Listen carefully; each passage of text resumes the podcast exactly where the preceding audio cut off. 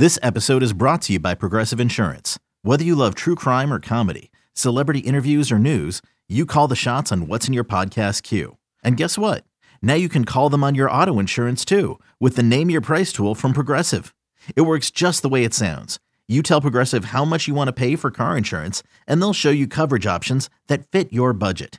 Get your quote today at progressive.com to join the over 28 million drivers who trust Progressive.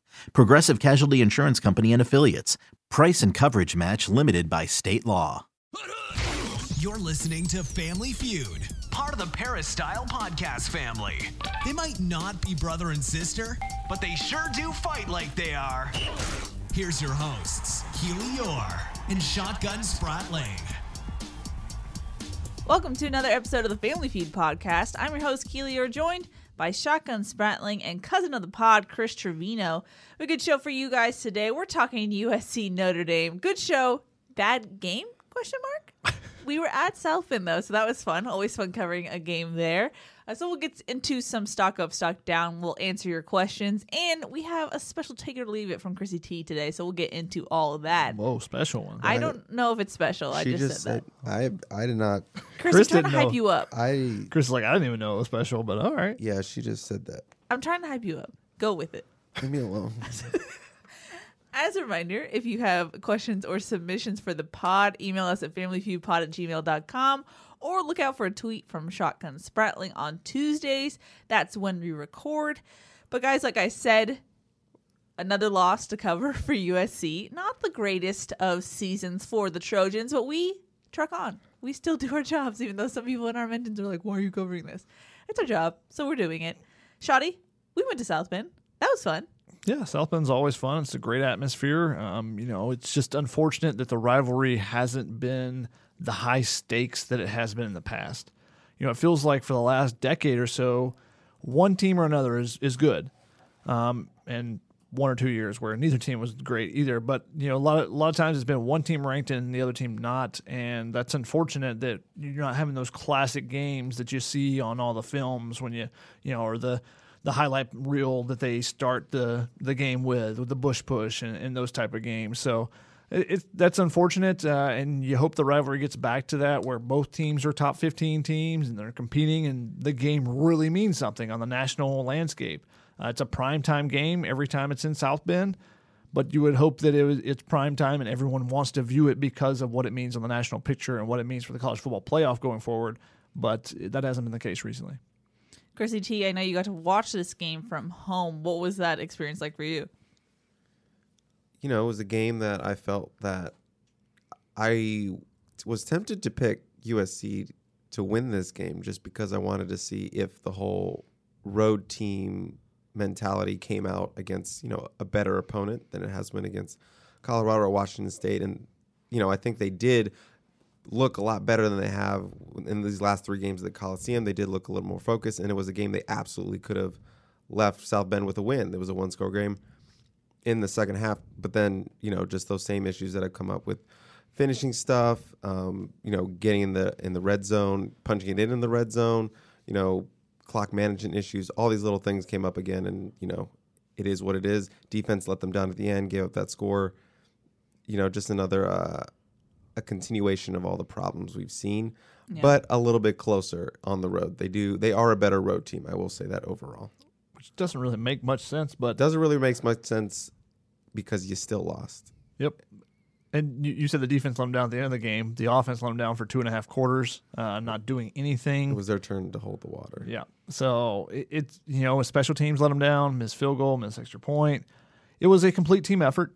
You know, um, just to jump right into to stock up, stock down. Uh, my stock up is missed opportunities. Just more and more. There was so many opportunities in this game where hey, it's third and one on that first drive. You you hit the running back in the backfield three yards deep, but you can't make the tackle drive continues. All these small things that, that add up when you look at it, and, and you know the coaches look at it and they go, "Oh, we were so close," and the fans look at it and go, "No, you weren't. You were so far away." But at the same time, they are so close. If they could clean things up, this team still could play so much better, and they could challenge. You know, this is a top fifteen team they're playing against Notre, Notre Dame, and I don't think this Notre Dame team is that great, but it, you it was winnable. It was a winnable game. There's opportunities there for USC to make big plays, and they don't make them. Whether it's a missed tackle, whether it's you know a third and ten play, the opening drive of the second half, good throw from Kedon Slovis hits Malcolm Epps in the shoulder pad. Now that's a tough catch. There's in between two defenders, but those are the type plays that USC is just not making. When they have opportunities to make a big time play, it's not being made. Whether it's the offensive line missing a block, where somebody not making a catch, whatever it may be, everyone it's it's across the board. It's not just the offense, not just the defense, not the coordinators. It's everyone. It's the players, the coordinators, the head coach, the clock management, every small thing. USC is just not answering the the bell when it comes to those small details. Given the season that we've seen from USC so far, do you think a loss like this is more frustrating for fans because you're not you're playing a beatable Notre Dame team in South Bend. You had opportunities that, like you just said, Chuck, and you missed, versus a blowout loss that's historic in the Coliseum. I know that hurts as well for fans, but at least you kind of know for a while that that's coming in the game. Versus this, you had your opportunities. I mean, I always felt as a when I was playing that you know in any sport that the games are really close. Those are the ones that are much more heartbreaking and frustrating than the ones where you just get blown out hey, they were just better than us. They blew us out. We didn't have a good game plan, whatever it may be. Whereas when you're close, you think about that one play you missed, that one block you missed, that one shot, the one free throw you didn't make. You know, you think of all those things, the small things, and those eat at you so much more. And as a fan, I think it's probably the same way as well. The ones where you feel like if we just did this we just did this, it's a completely different game. Um, and USC had plenty of opportunities to do that. There were so many chances where you make one play and suddenly it's a one possession game way before the fourth quarter. But they just never made those plays along the way.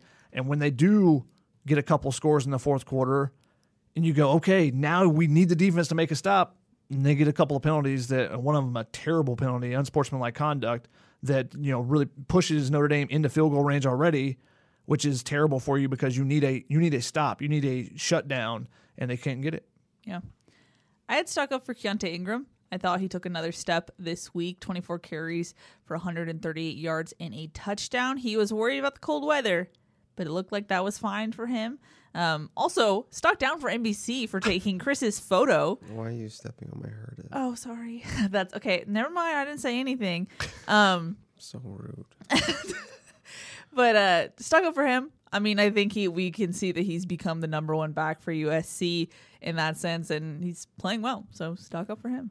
Yeah, he was he was terrific. A uh, number of plays where there wasn't anything, he created something, yeah. and then when there was some space, you know, he turned it into some big runs. You know, there were some 15, 20, 25 yard runs in there, which is something USC hasn't been consistently getting. I thought their blocking on the second level was much better this game, both in the screen game and for Keaontay Ingram. Um, when they when they gave him an opportunity, he made the most of it and picked up some tough yards at times. And you know, when they went to the run game, the offense just it, it looks so much different than when they started the game with three straight passes and you know three and out with a sack and a near sack. The run game is is the key to the offense in my opinion. I think it's been the case all season and when they rely on it, the the more they rely on it, the better the offense has been. Also, props to him for film study because I asked him like you looked really patient uh, once you got the ball in your hands. And he said, I noticed on film that they would stunt immediately. And so I would kind of wait for that trash to clear and then see where I could find my opening. So I thought that was interesting as well because you could definitely see that in the second half. He was getting very patient. And I think that's why he also had success on Saturday. Yeah, they ran a lot of inside zone this game, which is something they haven't done a ton of. They've, they've run much more outside zone. So they ran a bunch of inside zone, and he was kind of being patient, picking his spots. Uh, and the the offense, the interior linemen were given a little bit of push to, to get them a couple yards before contact. And then when they did pop an outside zone in, it went for like 20 something yards because they got outside of Notre Dame and was able to, to get some green grass and a really nice block from Taj Washington on the particular play I'm speaking of. So they did some nice things in the run game, both inside and outside. Can they build on it? That's the question. And will they actually use the run game as much as they, they can? Yeah. Chrissy T. All, all I can say about Keaontay is that he's just so much fun to watch run. You know, whether he's like throwing in a little spin move or just putting his head down, just running hard. It's just uh, that that's one big thing I took away from watching um, some of USC's USC's offense um, from the re- the broadcast is just he's running really well and he's like an I don't USC's been struggling so much I don't think people are realizing how well he's playing right now. Mm-hmm. Um, so that's that is disappointing, but it's it's nice that we can give him some love on this show, and it's a great interview. He is very fun. Maybe the the bi- brightest spot on the offense when it comes to interviews. Wow. Huh. Yeah, that, uh, that's I think that's pretty easy actually. Take it or leave it. I'll take it. Take it. I guess stock down. Oh wait, Chris, did you have something? Oh yeah, you didn't even go. Sorry. Yeah, I mean, we talk about. I feel like we go through the same stocks up and down every week. Because it's the same Every like week. game, Drake pretty much. London, we know he's very good at football. So Why I, are you I- waving your arms right I don't now? know. I have sound no. like a- I have no energy. I just need to try I to inject it You were in like myself. Keaontay is so fun to watch, like in the most like monotone voice. My voice is very shot, so I sound a lot sexier today. Actually, I kind of like it. Debatable, but continue. Welcome back to Family Feud Radio. We'll be taking your calls. Uh, fellas, you It's got got- lady problems? Call us up me in shotgun. The Helium Boys Love Line. We'll, we'll give you advice. Someone got a good kno- point. Yeah, got a good point. We we we've been through it all, seen it all, so we can help you in your darkest hour of need. Sorry, that was a little sidetrack, but I went a little bit off the gr- the grid with mine with this because Okay. we only get one. So I just wanted to throw something yeah, out we're there. having a minimized yeah, stockage. Stock up for me is the Q two QB system. You know, your your fans were watching this. USC fans were watching this game and watching a Notre Dame team use this QB system that co- could reflect what maybe USC will move towards. You have the veteran Jack Coan, who is the starter, but then you have a talented runner type freshman in Ty Buchner coming in and, you know, giving some spot play, giving some packages. And I think that is obviously where Jackson Dart was probably leaning towards for Washington State before he, you know, had to come in and play a full game and injured his knee doing all that. But maybe that's kind of the blueprint we'll see moving forward because obviously it kind of worked on the other side. Both of them got got touchdowns. I think Ty played really well. Uh, my voice is giving out right now, so I'm just going to stop talking. okay. What's interesting is that they actually have a three quarterback system prior to the USC game. They've been mixing in uh, Drew Pike, I believe it was Pyne. Pyne uh, it is as a third guy, which is unheard of basically for a for a top 15 team to be mixing in three quarterbacks like that. But against USC I think they streamlined it a little bit and it seemed like from from listening to some of the Notre Dame sites and reading some stuff it, it seemed like they streamlined it and I think it worked really well. Um, and Buchner played with more confidence than what he had in the past. You know he had a, the longest throw that they had for the game was a 15 yard throw to Michael Mayer which was from Buchner in the middle of USC zone. So it's interesting that they changed some things they made a lot of adjustments in the bye week that really worked for them. You know, they they got the ball out quicker. You know, a lot of short passes. They tried to attack down down the field vertically, which is what they've been doing all season. But it was much more the quick passes. And against USC zone, Coan was able to find uh, Michael Mayer several times. So uh, I thought that they're what they did with those two quarterbacks was really smart and worked out really well for them.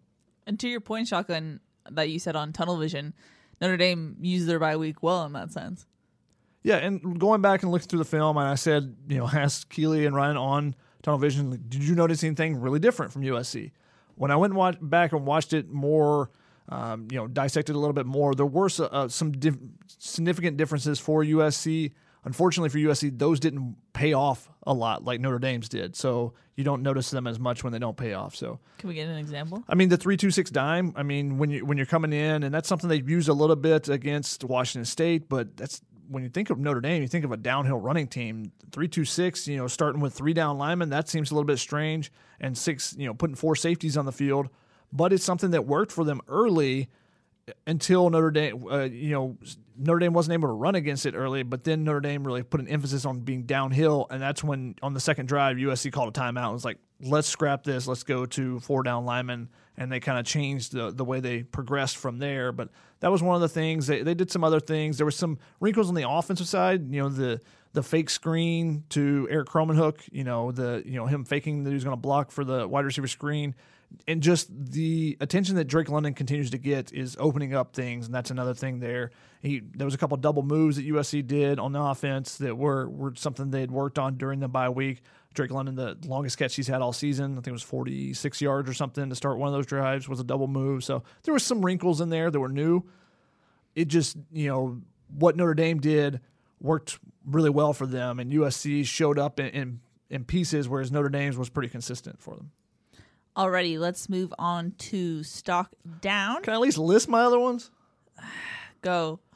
the young guys. I mean, Jalen Smith, Kyle Ford, Prophet Brown, Ishmael Sopsher getting his first playing time. Uh, th- those guys all got extra, more opportunities than they had previously, and maybe that comes directly from that young guy scrimmage they talked about. But those four guys I had on there as well, and the last one I had was wasted timeouts. Stock up on those because there were there were multiple of those. A good old Chrissy T. He doesn't get credit for just being the only one. I've done this for years now. Oh, you don't like people taking credit for something you've done for years. Yeah. Interesting, Yeah. Shotty. Yeah. Alrighty, stock down. What you got? Chrissy T, I'm going to you first. Hopefully your voice has recovered. It's not, but here we are, me talking into the microphone. Um, you know, just something that is uh, a unit that's popped on and off this stock up, stock down. You know, the offensive line did not have a great game, particularly that right side. Um, Slovis was under duress early in the game, affected a lot of his passing. You know, you guys talked to McGuire. I believe you talked to McGuire. Just said it wasn't wasn't good enough, and it wasn't good enough. You you need you, you need to protect protect Kedon, who who had moments in this game, but you needed to protect him a little bit better um, if you wanted to, to to walk out of that that game with a win, and that didn't happen. So I got to put on offensive line for stock down. Yeah, I think Jonah Monheim is a big part of that. He got benched basically after the first two drives. Um, and USC, third and long situations, Notre Dame was consistently bringing pressure, and USC didn't handle it very well. Now, some of those, you know, when you're third and eight, you're third and 11, which were the two situations where USC was in the red zone trying to go to Malcolm Epps both times. One of them turns into an interception, the other one is a high throw because Kedon Slovis gets hit.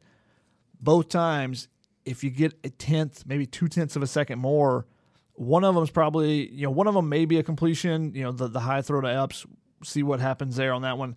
The other one, the interception, Epps is open. That could be a touchdown. And that that's a 10 point swing there. Now, good job by the defense to sudden change, be able to stop them in the red zone after that interception runs down to the five, and uh, give credit to Kedon Slovis for hustling down and making that tackle. Yeah. But that's seven points potentially for USC. That's tying the game early instead of giving points away and suddenly being down by two scores, you know, when you're in the red zone and think you have a chance. And it was that much extra time is what they needed. They struggled with the stunts that, that Notre Dame um, did against them. You know, they really attacked the guards at times with their stunts with the defensive ends really hit like on the interception. Liam Jimmons gets knocked off his feet from the defensive end coming inside. And I don't know if it's communication. I don't know exactly what needed to be fixed there, but they did not handle those stunts well, and it showed up particularly in those third and long situations. When the offensive line gave Slovis time, USC picked picked apart Notre Dame's defense for the most part. So it, it, it comes back to them. I mean, that's always the key on the offense is you know the offense line giving the quarterback time and creating some running lanes, and they did a pretty good job in the run game. But the uh, the in the past game, those sacks you know were crucial. You had one to begin a but to begin a first and ten inside the red zone. Um, you had the the one to start the game, and you had the the big one um, that created the interception, which I don't even think they got credit for a sack on that one. But so and then the final one at the end of the game. So it's just those were huge plays, each one of them, and you know that always comes back to the offensive line. I should specify pass pro. Yes. Yeah. Also, audible stock down for just offensive line penalties in crucial situations as well. Yep, Uh, several of those just back them up when you go from third and two to third and seven. At one point, you go and then you pick up that first down. A couple plays later, it's first and fifteen, and then that becomes that third and eleven. They don't convert to Malcolm Epps, but the biggest one was the holding penalty on Brett Neilon on that final drive that USC had.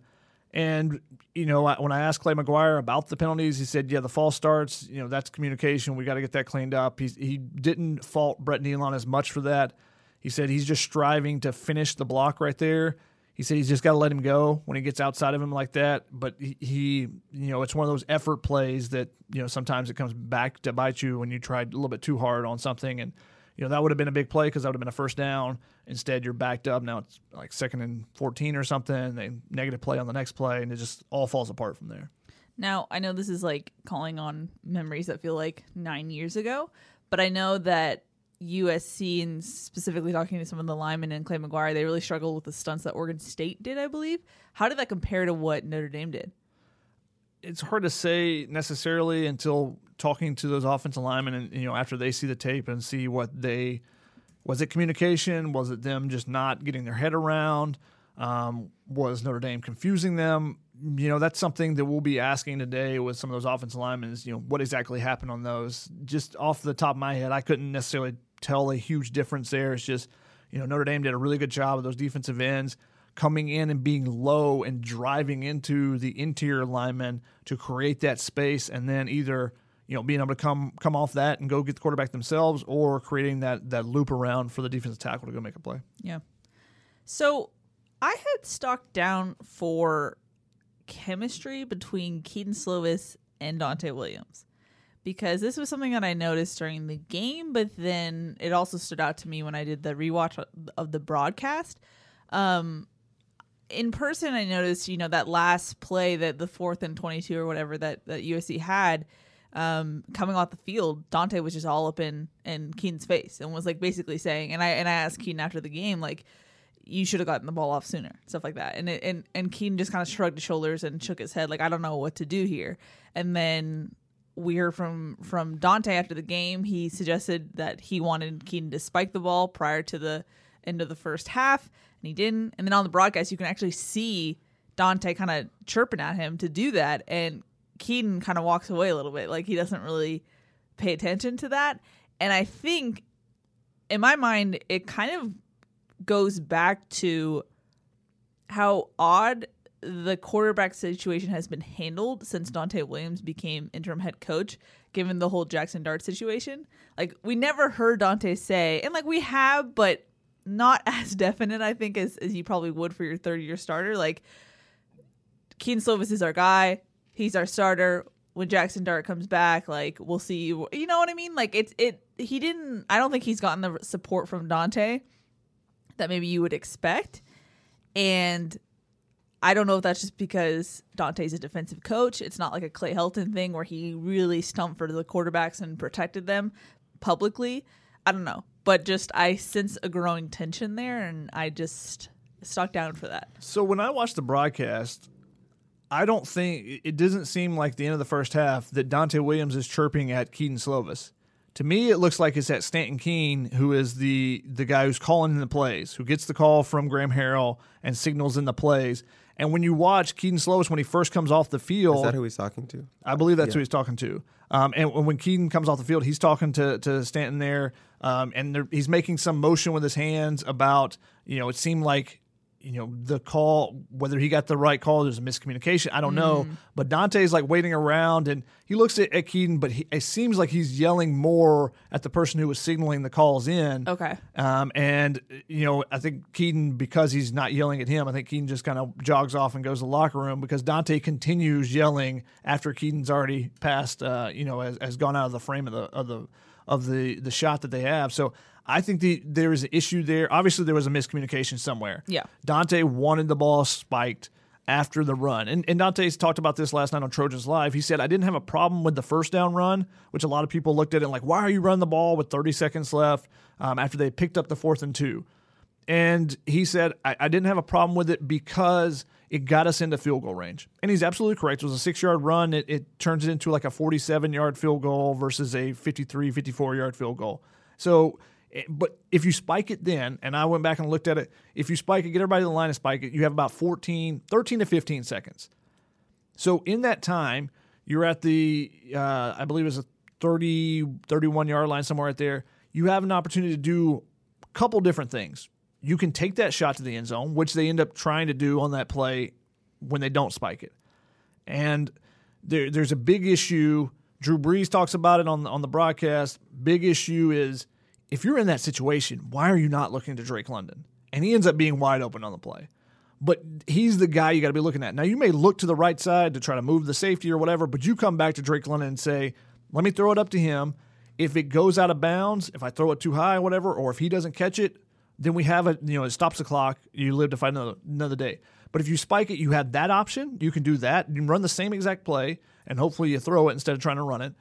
But you also have the option of running, you know, a, a six, eight yard out and getting a closer field goal instead of being a 47 yarder. Now you, you know, you 38 yarder or something like that. So I- think there was just more options. But again, it all comes back even before all that timeout usage. You know, two timeouts wasted on defense. One of them was, you, you know, they, they came out with their 326. It wasn't working. We're going to change things. Okay. The other one was miscommunication, getting people on the field. That one's a wasted timeout because you're just not getting the right subs in. And then they take a timeout before the fourth and two. Now, the reason why they took it and what I believe was Kedon said was they just didn't like the look that they had the, from the sideline. And he's looking to the sideline like, are we going to run this play? Are we going to run this play? What are we doing? And eventually they call the timeout. But how beneficial would it have been to have that timeout? You know, Yeah. uh, so you know you need to make it, pick up the fourth and two. So I understand taking a timeout there, but it's just not a good usage of all three timeouts in that half. And you know, if you have that extra timeout, you can come to the sideline and say, okay, what do we want to run, and figure out you know to throw the ball to Drake London. That's what you want to run. All I got to say on that is Donte hasn't kissed him. Oh my goodness. This is true. What that we've Am I- seen. that we've seen. Yeah. That's all I got to say. Okay. The wrong with kissing another man. Shotgun, come here. Stay away from me, Chris. Shoddy, have you done stock down? I have not. My, okay. my stock down is thriving in the limelight because USC and you, you go back to the Pete Carroll era and everyone. Obviously, that's the the most recent golden age for USC. What did USC do so well? Whenever there's a big game, they got up for it and they played great, right? When they struggled was, oh, we got to go to Oregon State. You know, who's watching this game? It's at you know, it's at 10 p.m. on the on the East Coast. Is anyone paying it? Those were the games where they struggled, not the big games. USC though recently in the big games they just haven't performed. Um, you know they played down to their competition at times, and then when they've had a chance to play up to someone else, they're just not making those plays. So thriving in the limelight, especially this game. Obviously, it's always going to have a national. It's going to be on a national stage, and people are going to pay attention to it because it's the you know one of the best rivalries in college football. But also just stock down for that, considering that game day went to UCLA Oregon on U- USC Notre Dame weekend. Yeah, UCLA, Oregon actually has college football playoff impact, though. I think. I'm just saying, like in an ideal situation, the USC Notre Dame game would. True, So but it hasn't recently. So nope, not at all. Shoddy, I'm I'm want to move on, but this is usually when you go, wait, wait, I want to say this and that. So go for it. I mean, the last one that I had was end of half execution, which we talked about. So, I mean, it's interesting how well USC performed last year at the end of games, coming back in that Arizona State and the Arizona games, uh, at the UCLA game, and they just they did not look very good that that final drive, and it, it was an interesting drive because it was four minutes to go, and they were running the ball. So they're kind of taking the clock away so that if Notre Dame did get the ball back, but they never got like the 15, 20 yard chunk play to really get them in position to be like, okay, we're going to score on this drive, so we got to save time. So it was always kind of an in between. And then, you know, the last minute they just did not did not do well with the clock management. Alrighty, let's move on to some questions that we have. First one is from USC Twitter, who says, "How long will Ben Griffith stick around?" I mean, Ben is an older man.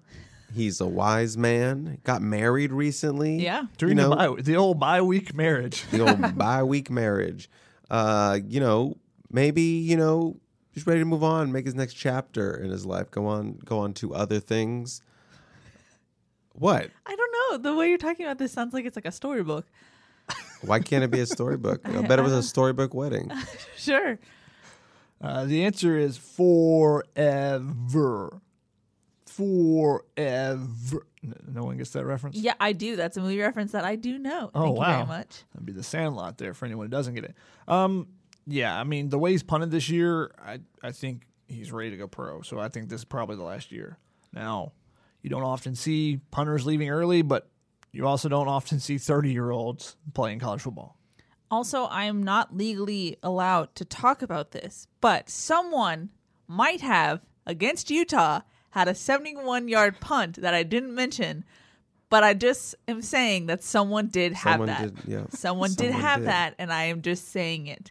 We got a question from, or kind of a suggestion. I don't know. His two punts in this game were two punts for 99 yards, 49 and a half average. One of them did go into the end zone for a touchback, but that was on Yeah. the coverage unit. Yeah. He, that was a great punt Yes. inside the five yard line. They had plenty of hang time.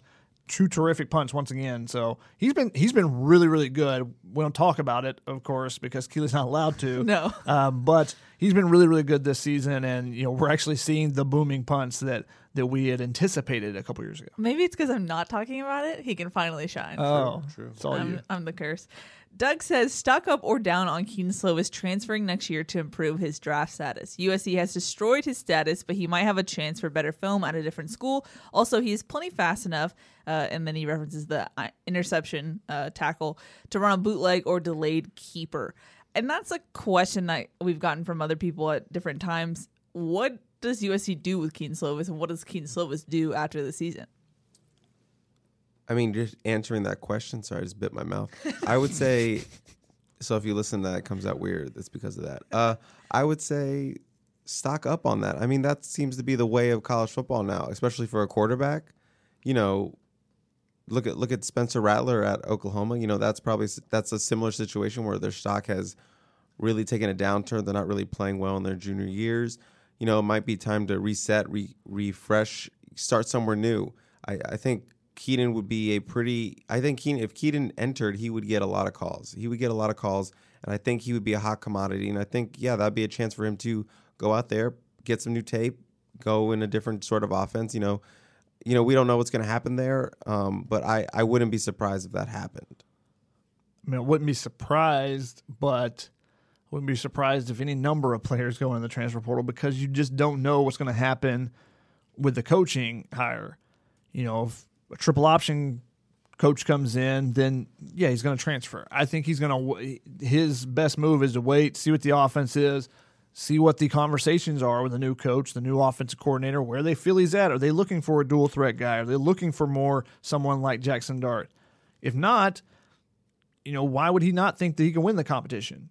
You know, every fan thinks Jackson Dart's automatically better than him, but if you're a quarterback, you got to have confidence. So you should think that you can win that that competition. So if you feel like you fit in the offense that's coming in, then I don't know that you would transfer um, unless you you think there's a spot where you're going to have a better offensive line, better receivers. You know, if you can transfer to an Oklahoma type of program where you know usually the pieces around you are, are you know are, are consistently really good, which they haven't actually been that great this year uh, on the offensive line, but you know that's what you would be looking for. Is there a place that's going to be better fitting that would help you boost yourself, or are you going into a competition somewhere else and you got to prove yourself to people that don't know you and you don't have a good connection with the wide receivers like you already you know should have with the USC ones? I think those are all the things that you're going to be weighing when you look at that decision. I don't think he's automatically the backup, so that's why I don't think you automatically look at the transfer portal. If he loses his job later this year, then yes. Or he just goes where Harrell goes. I mean, I think you could even improve your stock if you show what you can do in a different system too. So, I mean, there's different ways to look at it, obviously. So, I mean, if he lights the world on fire the last five games, then you could say maybe he just enters the NFL draft. Uh, There's not a ton of good quarterbacks in this year's. It's not a good class. So, you know, he might end up seeing his stock rise just because there's not a ton of talented uh, quarterbacks across the nation this year, in my opinion.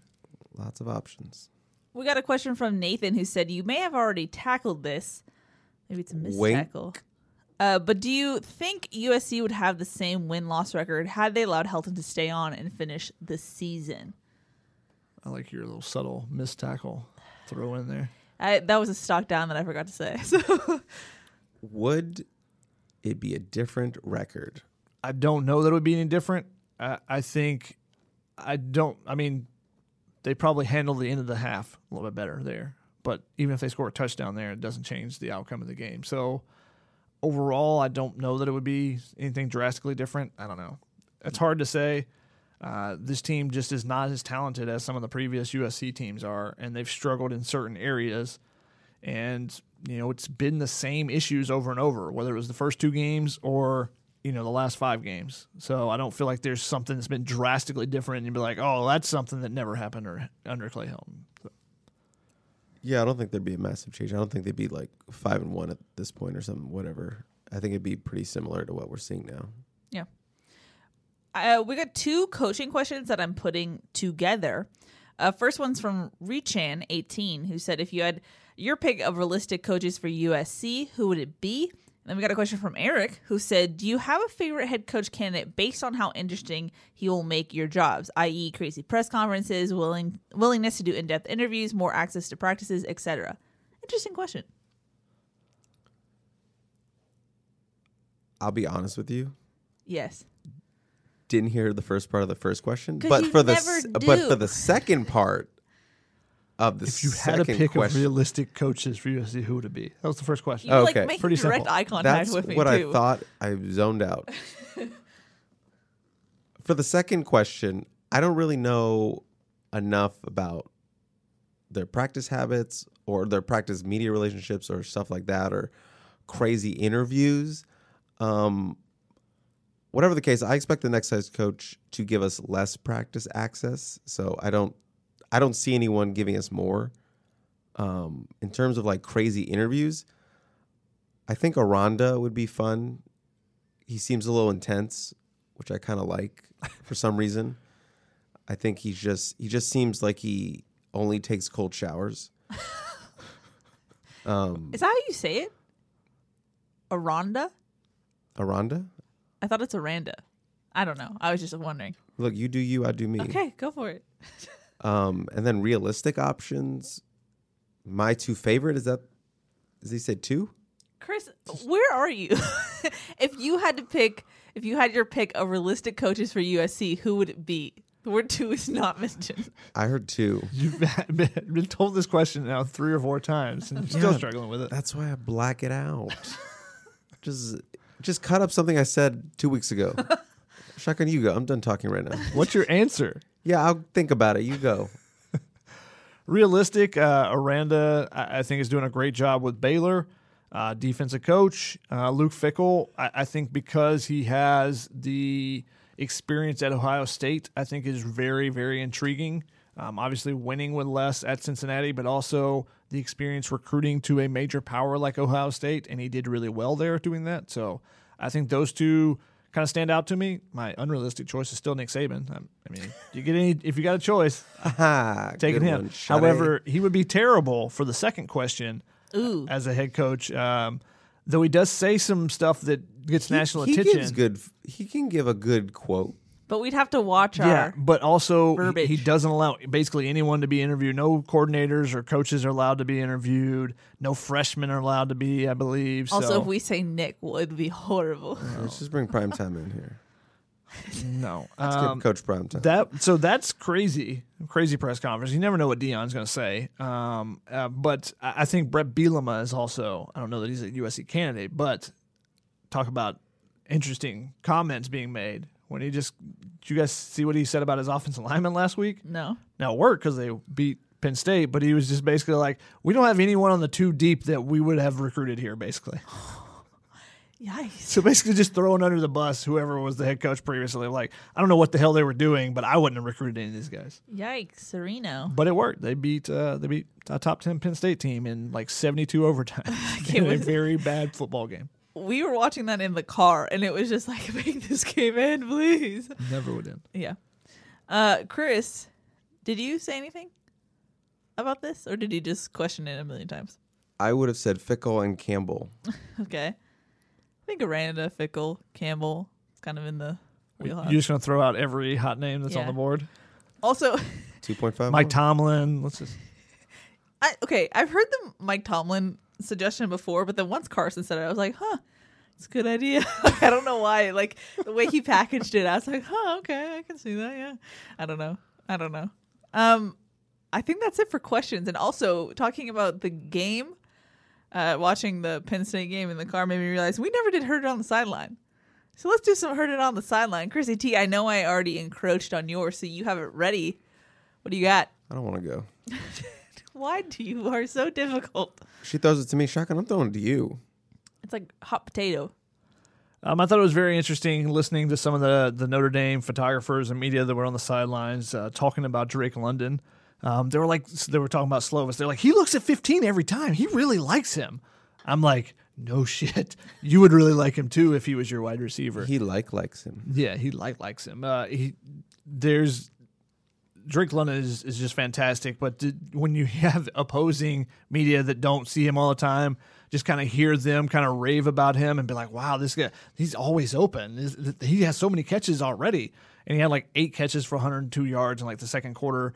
Um, but another phenomenal game for him, career high 171 uh, yards in that one, and another 15 catch performance. I think. I mean, he's he's on pace to break Marquise Lee's school record for catches, and but it would help him if USC could, you know, win a couple games so then become bowl eligible to to help out his potential for stats as well. Yeah. Also, as far as not like really recognizing the Drake London, the fans didn't know I think what he was capable of because there was a early screen where there's defender right there at the line of scrimmage, and the whole crowd was like, "Yeah," and then he, Drake was like, "Bye," like to the yard. shrugged him off. yards after catch is just unreal for Mr. Drake London. My heard it on the stadium walk.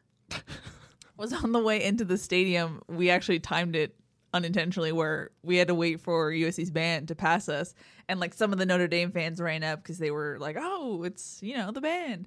And one of the Notre Dame fans was like, because you know how they do like just like they do the little drum thing. They don't mm-hmm. play any song he was like, "Play the fight song. Why aren't you playing the fight song?" And then one of the other Notre Dame fans was like, "They played a million times. Just wait." so I thought that was funny. I had another uh, security guard come up to me and was like, "So you cover the team.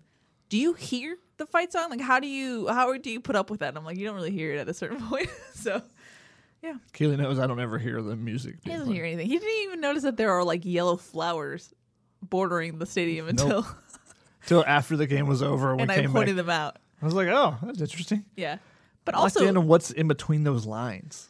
shouts to the Midwestern hospitality. Always a fun time at Notre Dame. Everyone on the field is so great. It's, and the Midwest fans, USC fans who come to the stadium and yell at me in shotgun, that's always fun too. So thank you to everyone for that. It's always fun. Yeah, and their SIDs do a great job over there and take care take care of everything. And they have pizza in the press box afterwards. Always Pizza? pizza, always a good choice. No gluten free, but it's fine. I'm not bitter. Chris, what you got? Getting ripped off. That's what I, I got. Sorry. Wow. I laughed really hard at that. I'm sorry.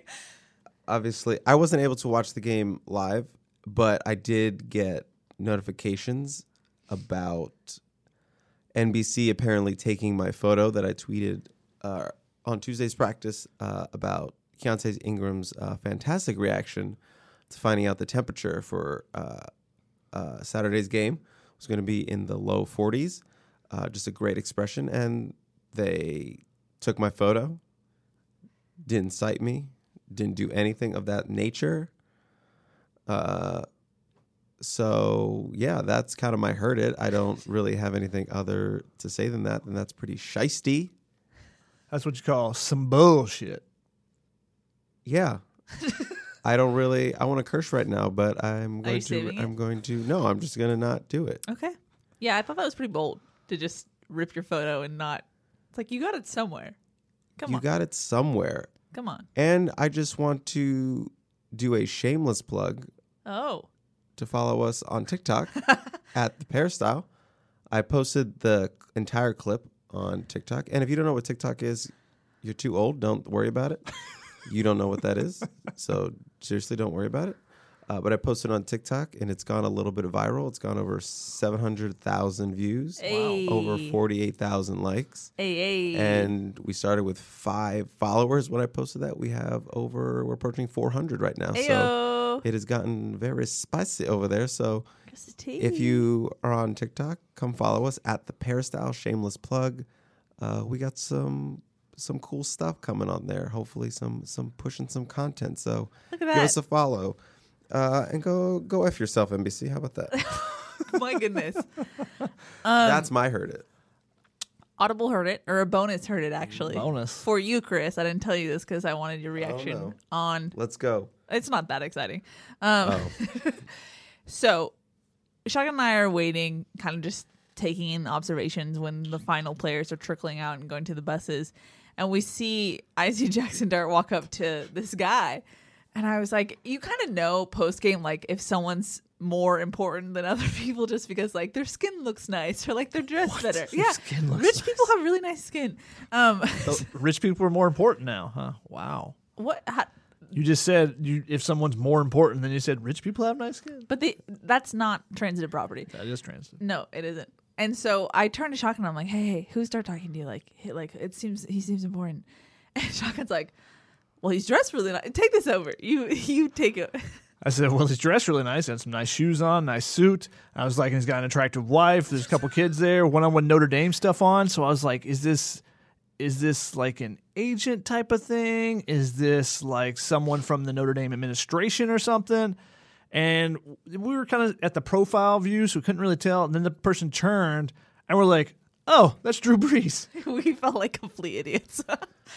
Drew Brees. You didn't see the birthmark? That was on the other side, so we couldn't, Yeah. couldn't see Gotcha. it we would have. Gotcha. definitely would have recognized that. Yeah. Is he taller than Drew Brees?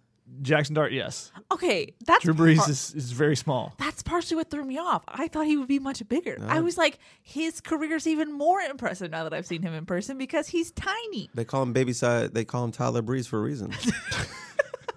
It's By why, them, I mean me. it's why he jumps when he throws most of the time. Right. A little, a little hop into it to get a little extra inch. Unreal. Unreal. Before I uh, pass it to you, Chrissy T, for take it or leave it, we Whoa, have. whoa, I got a bonus one too. Oh, of course you do. Um, when we were interviewing the players and stuff, talking to Brett Neilon, and asked about the red zone inefficiencies that USC had has had all season, but in, in this Notre Dame game, he says it seems like we're allergic to the end zone at times, and I was like, "Whoa, that's a." That's true. That's true. That's what it is. It's true. It feels like they're allergic to the end zone. They just can't get in there, and that's been killing them all season. But I thought it was a, a kind of a, a bold quote from from Brett Neilon to admit that because you know I, I think a lot of fans would agree with that sentiment. Um, but to hear it from the players, and I think that tells you how frustrated they are by the situation as well. Yeah. I mean, but to be fair, Brett Neilon has had some good quotes after losses. I remember after the Oregon game last year, he was like, or last year or two years ago, he was like, it was like Blitzkrieg um, when that all fell apart. So he's had some good quotes, some honest quotes. Chrissy T, before I pass it to you for some take it or leave it, we have a last minute comment slash question Okay. that came in. it's from Steven. I don't think that's his real name because it's Steven Taylor's version, which is a song. Uh, but we'll go with Steven for now. He says, with the greatest of respect, why does Chris sound silky smooth when he does instant analysis, but the voice sounds like literal gravel when doing a Family Feud? Hashtag he should still be permanent. Hashtag stock neutral. So obviously, You just read this so I get roasted on the podcast? I mean, I agree with it. You know, as your producer, that I do have an issue with your jazz voice, but it's fine. It's fine. My jazz voice? You're just like it's like I call it your back voice. It's like you talk like this, and you know. Explain I, to the people. I really don't understand the difference. which like, is, is, this my back voice right now? Yeah. And then what's my front voice? You like Hi, I'm Chris. is that too front for you? you Pinocchio. Is that what you want, Steve? I'll do the whole goddamn read with that if you want. Oh, why are you fronting? no. Okay, Pick one. Do your instant voice. Gravel or Pinocchio? Pick one. That's the only lanes I got. Just do your instant voice right now. I don't know what that. Do the line then. What Do the opening. for USCfootball.com? I'm Keely or Chris Trevino for instant analysis of Family Feud. Hey, Keely. Uh, it was Yep, it does sound different. all right, I guess. okay. On that note, uh, time for some take it or leave it. Wait, he's saying I'm silky smooth on instant, Yeah. Literal gravel but right a now. but a dad a, a, a bag of dead cats on this. he said literal gravel, which I would agree. Sorry. Wow, he just played us off. he just gave us the wrap up. That never happens. I know. Come on, Shotty. Now you know how we feel. Chris, it's time for some take it or leave it. Go for it. Uh, guys, October is almost over. We did Halloween candy last week. Um, yeah, exactly. Spooky season's almost over. I actually forgot to write the intro for this. This is all off the dome right now. Oh gosh. uh, so what what's going on this weekend, guys? Halloween. It's fucking Halloween, guys. And I, as you know, we've been pretty busy. So, mm-hmm. you know, we don't we haven't been able to get the costumes. And since we've been so busy, I'm mm-hmm. sure a lot of other people are busy with their lives. And they haven't also been able to go out and get costumes. So that's why, thanks to our fake corporate sponsor for the week, Spirit Halloween Store, Oh, who are putting out limited edition Ooh. Peristyle costumes what an honor. of of of you guys and of the team. I'm not an official member, so I don't get an official costume. oh, costume. come on. Um, yeah, my actual, you know, like when you go in the store and it says like scary clown, it's knockoff. Mine is unofficial podcast member, Hispanic unofficial podcast member. That's what mine says. what do you wear You for it? guys are branded. We're not getting to that right Okay, now. okay. We do. We can walk you through some of these costumes for the ladies. I know we have some lady fandoms. Uh, Lady fandom. lady fandoms. You have the Keeley costume. Oh, no. It comes with a Keeley sweater, a boots, a mic, and a play phone full of sources. It will buzz intermittently with scoops throughout the party. we have a couple lines you can do for that. I'm gonna read a couple off the list they gave me. You can do the classic. You can do. I think I'm gonna teeve it.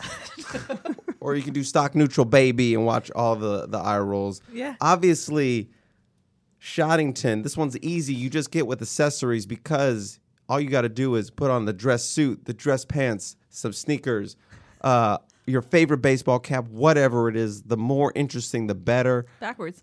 But this one comes with a pack of Monster, Yep. a nifty participation chart, and a and a nice little tuft of hair wig. We throw that in for you, baby. It even comes with a little beard if you want to throw the beard. If you want to go quarantine shotgun. Oh, uh, yeah. So you get the option there. We got our own little catchphrases for him to Catch the damn ball, of course. Uh, always favorite. That is a, a shotgun line. For we sure. got a whoa, whoa, whoa. Whoa, whoa, and then whoa. There. And then the always favorite. I'll be brief. and then just don't be brief. Yeah. Obviously. Talk for the next hour. Take Halloween, give it a USC twist, and leave everyone uh, talking about your spooky season fit. Uh, Spirit Halloween, don't worry, it will be an abandoned Radio Shack storefront in about three weeks. So thank you to Spirit Halloween. Go pick those up. There are not a lot in stock, limited edition.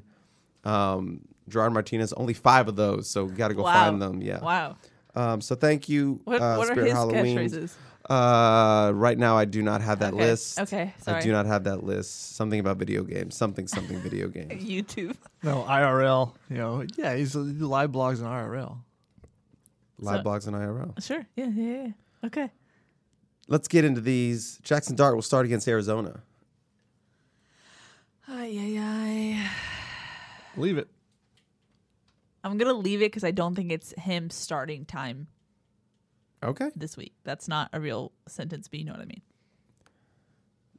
Some people think that it's going to happen because they're like, oh, Arizona's the team you would want him to face so he can get confidence and blah, blah, blah, blah, blah. I, it's just such a big move to do that. Like you then signal Kedon, your kind of your future at USC is kind of true over. So I don't, I don't know. USC has had two decommitments in the last two weeks or so, three since the firing of Clay Helton. USC will have a top 25 class in 2022. We'll finish with a top 25 class. So new coach has been there for like nine months. No. Class No, of no, no. 2022. This is Oh, I hate this. 2022. No, leave it. I'm going to take it. I think there's going to be some fire from whoever comes in. They're going to pick up some stuff that people will be surprised by. Pick up some stuff. Pick up some stuff. Plus, Devin Brown keeps climbing up the rankings and helping their class spot out. USC will be playing for bowl eligibility against BYU. You could think about what that Take means. I'm gonna take it. Take it. Oh, interesting. okay, that was creepy. Uh, Drake London will have at least ten touchdowns this se- ten touchdowns this season. He's at what, five now? He's at Yeah. five right now. Really, he's at five. He's not like a big touchdown guy. One more will be his career high. Well, they tried to throw it to him before the play before both the rushing touchdowns this past game. So Yes, they- yes, yes. one screen, he got to the two yard line. They gave it to Barlow. The other one, they threw it to him on the right side. It was a little bit too high. I'm gonna take it. Take it. Um, I think they're you're getting to the point in the season where you're like, all right, what what do we take away from this season? Let's get the ball to Drake. boost those stats to make sure he can win the Biletnikoff. He deserves this. Let's see what we can do to help out him in that that way. So I think you're going to see, especially if you're like Arizona, like similar to what they did with Amon-Ra St. Brown against Washington State. Like we need to get this guy a little bit more involved, and you get find four touchdowns for him. Um, and they did some different things to get him involved in that game uh, last year. So I, I think that maybe in Arizona is a, a team where you can get multiple scores. He just did the thing where he convinces me, so I'm going to take it.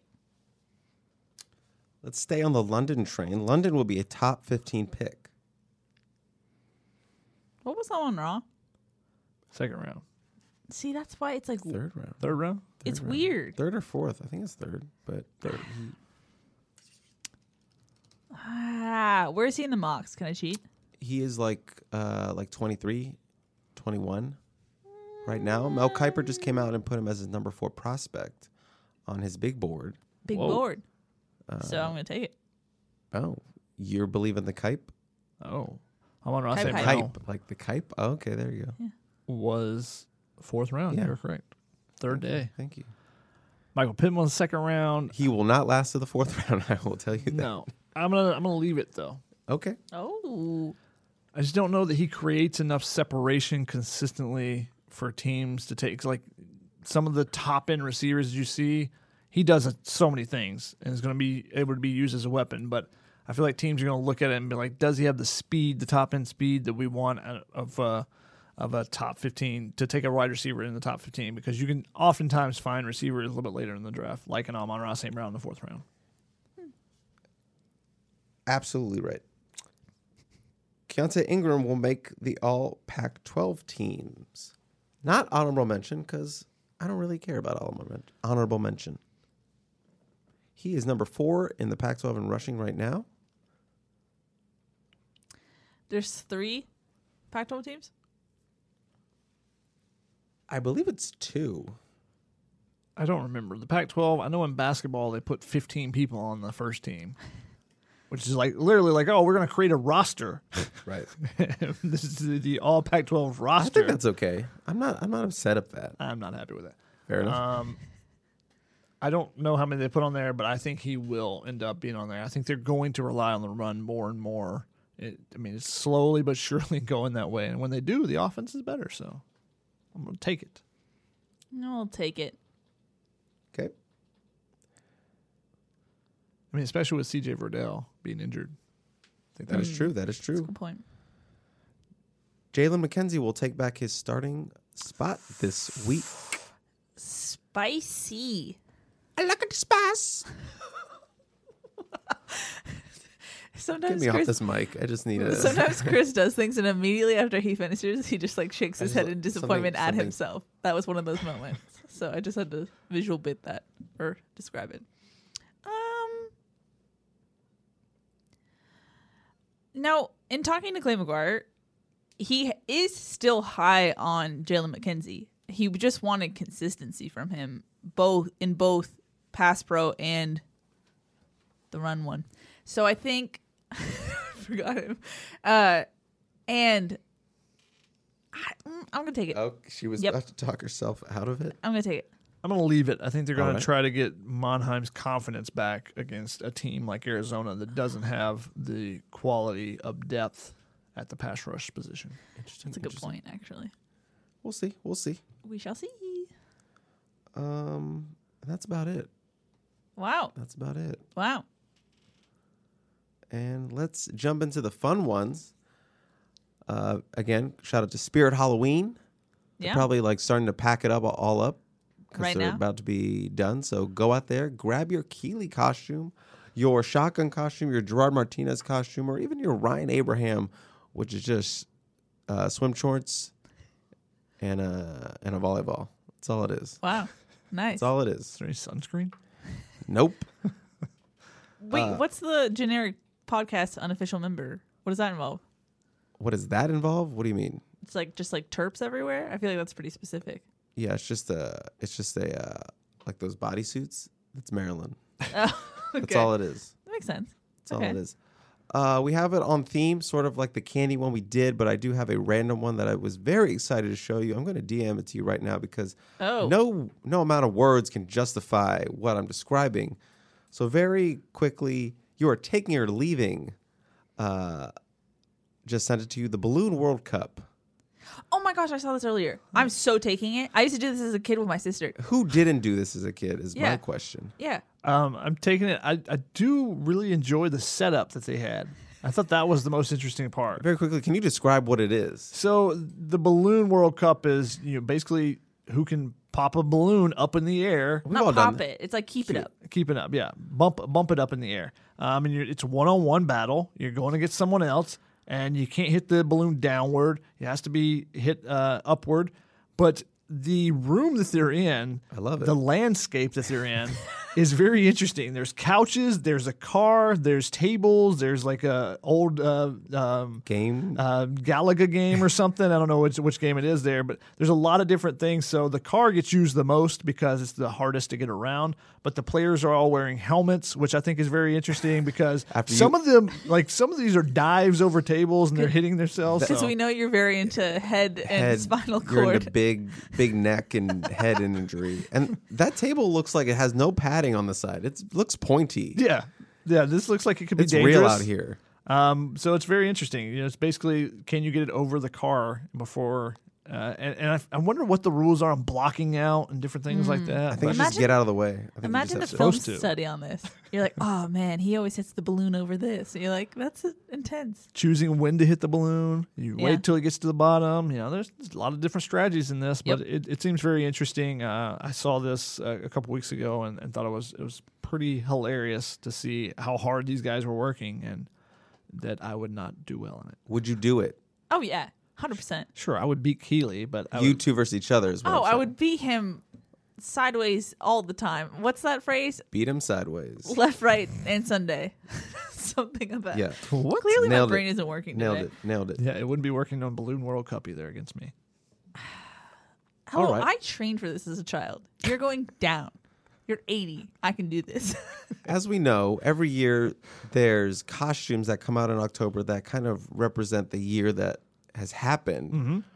Pop culture, memes, things that have happened this year. So we're just going to run through 10. And you're going to tell me if you take it or leave these 2021 relevant que- uh, costumes. Oh, All no. right, I need clarification, as in take it or leave that I would wear it, or take or leave that it's a good like costume. if you saw it at the party, would You you, would be like, I. I like that Okay. costume. I mess with that. Got okay. it. Okay.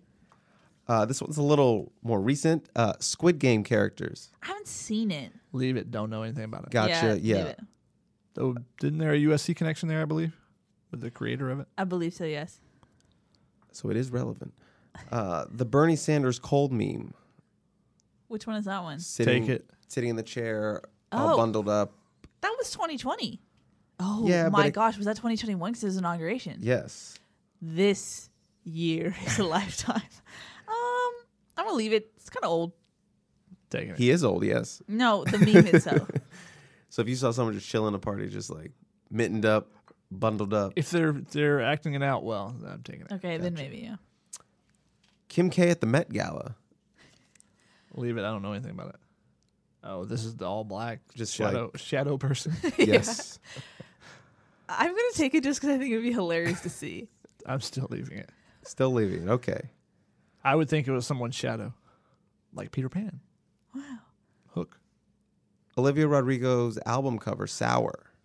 I think I might do that for Halloween because I want to put stickers on my face. Leave it. Don't know what this is. Once again, he's old. Continue.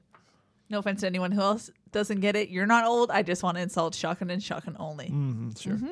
Yeah. Way to talk to our listeners like that. A COVID vaccine.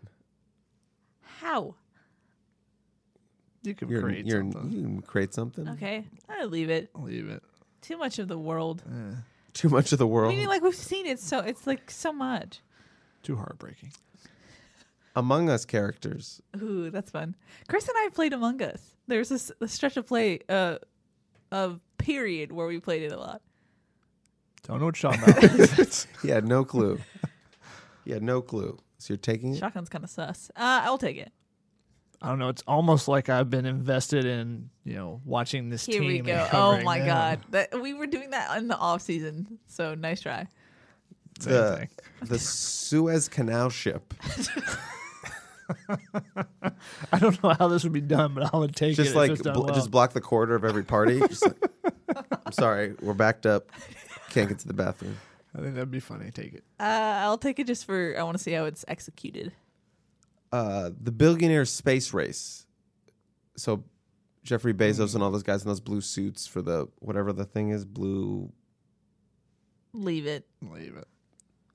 For rich people, Who have better skin? apparently, I mean, if I and are wrong- better than us. I didn't say that. That's what I okay, heard. continue. Olympic gold medalist. yeah, I'll take that. Meh. I mean, it's tried and true. It's fine. it's not like you can't do it every single year or every four years if you want. And finally, yes, an NFT. But how would you dress up as that? Look, Don't question. I'm it. not. It's just however you want to do it. Just assuming that someone did it well, I would take it. Sure, I'll take it. Mm, that's creative. then I'd be like, I would never do that. He was like pleasantly surprised. And that is the fun ones. And what? Whoa. Well, since I was ready. yes, and since this is the last time we'll see each other before Halloween, I didn't even realize Halloween was this weekend. yeah, that's how Someone- into it you are. Someone said something to me. I was like, wait, when is that? What weekend is that? Oh, this week. Oh, this weekend. Oh, do I have to be a part of that? Don't to be a part of that. I just want a quick Halloween story, memory, anything. You know, something. What was your first costume? What was the costume you really excited about? Do you have a, a, a crazy uh, uh, trick or treating story? Were you a kid who didn't like trick or treating? Did you give away your candy? Did you hustle your candy at school? Anything Wow. related to Halloween? Wow, wow, wow. I'm stalling so you guys can think about it. Thank I was you. a I, for for for reference. I was a I was a cow for my first Halloween. Nice. I had udders. Think about that. Could you could have milked me at a little party. a little part. At a little party, it was a little like a little toddler party. It was a bunch of babies, little little babies. Um, with so toddler who- Drew Brees. Does any, yes, with Tyler Drew Brees. Does anyone have anything? Uh, my first Halloween costume, I was a bunny. It was crocheted by my grandma, Oh, and I looked very cute. Also, to give you just a little teaser into, you know, the world that is Keelior that's not really known, I'm just gonna say one of my Halloween costumes one year, I dressed up as a character with my friends who dressed up as other characters from Naruto. That's all I'm gonna say. All I'm gonna say. Chris's face. From what? It's anime. Oh, uh, were you? Uh, what's her face? no, The blonde one. no. Oh, she's annoying. um, my favorite costume I've ever been was I was a blue man From Blue Man Group? from Blue Man Group Did the paint get everywhere? with with a it was a group costume with three other girls that were Blue Man groupies. So they wore all white and we put blue handprints all over everything, Oh, oh no. which was hilarious. So it was great. Huh. Interesting. And I didn't have to talk all night, so it was great. Chris, Oh, you how would old love were it. how old you were would you? love it. How Chris. old were you? This was when I was out here. So Question question, years. would you have let me been a groupie? yes. Absolutely. this question was inspired just by Shotgun being bummed he couldn't do a Captain Planet group It's true. costume. Very true. I've always wanted. He went to a different blue, a different shade of blue. Um, okay. Okay. Is there one costume that you had to wear multiple years? Uh, just because I like doing it, Power Rangers. Power Ranger. Which color? Uh, I was White Ranger one year, and then I think I was uh, Gold Ranger, A gold Ranger. Gold Ranger, um, and probably Red Ranger at one point. Wow. Yeah. As a girl, if you never have a, a idea and it's last minute, you're like, I'll be a princess again. Like it's just like that's what happens. I'll be present. I'll be a princess. Yeah, we just were like, uh, don't have a costume. All right, grab a uh, sheet and you got a toga. Go for it. Boom. My done. dad made me a little crown with uh, with twigs and stuff, and I just went with it. Look at you. Twigs. Nice. Then I was like, I'm just gonna use that next year. That's gonna be next year. Well, everybody have a safe and joyous Halloween. When's that again? Sunday. Sunday. Sunday. Is that it, Chrissy T? That is it for me. This You is can the take most it over. mid-season podcast of a losing season I've ever heard. I it's just like we we're just very, you know, it is what it is. I feel like it is Wow. what it is. It is what it is. What it is. What it is, though. Uh, this weekend is homecoming, I believe, for USC. That's Indeed. true. Congrats for you guys. Well, I have the rectangle. I don't know what that means. this is my 10 year, actually. Congrats. What happens if I just keep talking and you, like, you're not gonna forcibly remove me from this podcast? Security. I mean, you have control over the editing anyway, so Right. True. you do whatever you want. Alrighty, that's gonna wrap it up for this edition of the Family Feud podcast. That's shocking. I'm Keely. That's Chris. I almost forgot you, and I'm sorry. We'll see y'all next week. Bye. Notice how it worked. She ended it. Okay, picture this. It's Friday afternoon when a thought hits you. I can waste another weekend doing the same old whatever, or I can conquer it. I can hop into my all new Hyundai Santa Fe and hit the road. Any road. The steeper, the better. Because my all new Santa Fe is available with HTRAC, all wheel drive, so I can hit the trail without a worry in the world. Heck, with three rows and best in class rear cargo space, I can pack the whole family in with all our gear. We've got available dual wireless charging for our phones, so we'll never lose touch with civilization, and we won't lose touch with the primordial power of Mother Earth.